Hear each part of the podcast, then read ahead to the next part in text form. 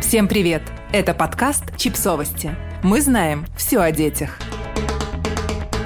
Почему дети ковыряют в носу, грызут ногти, сосут пальцы и что с этим делать?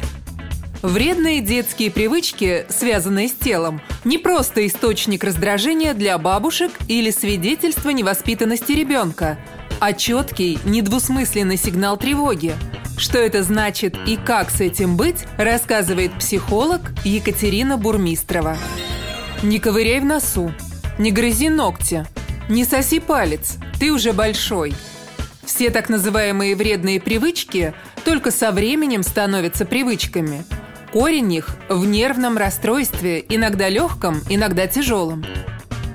Поведение ребенка говорит о небольшом нервном напряжении, когда он навязчиво ковыряет в носу, сосет палец, грызет ногти, теребит рукава или пододеяльник перед сном. О среднем напряжении говорит следующее поведение. Малыш засасывает губы, обрывает заусенцы.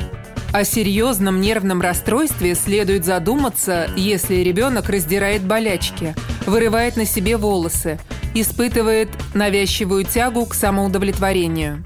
Невротические привычки возникают непроизвольно – Ребенок не делает этого специально, тем более родителям назло. Их проявление всегда говорит о повышенном нервном напряжении. Если вы заметили признаки легких или средних расстройств у ребенка, не ругайте его.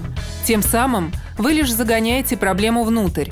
Будучи задавленными, эти невинные, хотя и не принятые вами, привычки могут впоследствии стать причиной серьезных психосоматических заболеваний. Вам необходимо понять, в чем причина стресса, и по возможности ее устранить. Если вы не видите явной причины, лучше снизить темп жизни и нагрузку вашего ребенка. Реже водите в сад, откажитесь от лишних занятий, сократите количество мультфильмов и тщательно отбирайте их. Если дома неспокойная обстановка, хотя бы не устраивайте ссор при ребенке. Сделайте врагом не ребенка, а привычку. Придумайте ей смешные прозвища или целую историю. Обращайте внимание, когда к ребенку снова прицепилась ковырялка в носу, и особенно, когда он успешно справился с ней. Хотел поковырять и остановился.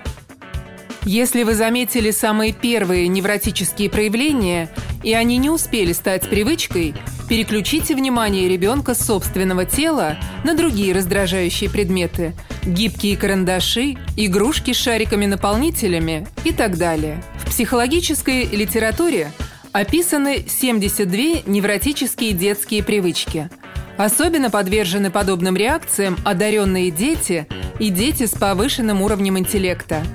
Испытывая большие нагрузки, занимаясь творчеством, рисованием, музыкой, балетом, они часто становятся чрезвычайно впечатлительными – что же делать, если вы впервые столкнулись с такими проявлениями?